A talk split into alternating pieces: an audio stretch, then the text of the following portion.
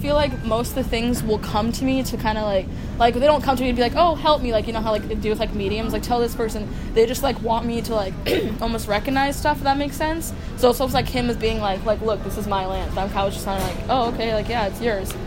And then it was just kind of like yeah.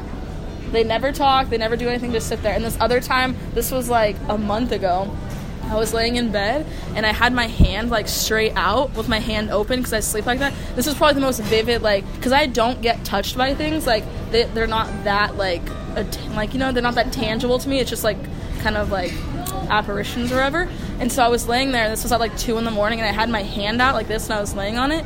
And, like, someone completely, like, gripped my hand, like you're holding your mom's hand, and it held on.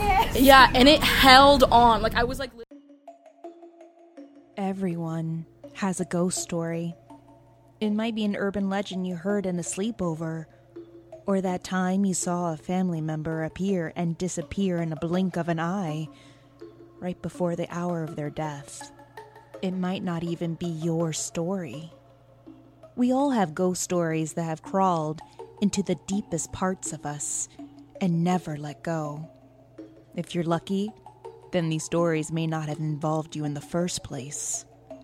Cross the threshold with us as the nights get a little longer and the veil gets thinner with the Saturday Night Ghost Club on Hollyweird Paranormal's Patreon page. Want to hear these sidewalk ghost stories?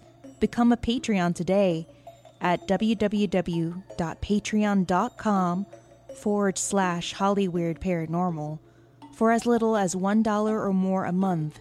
Saturday nights on Hollyweird Paranormal's Patreon page just got even more spooky.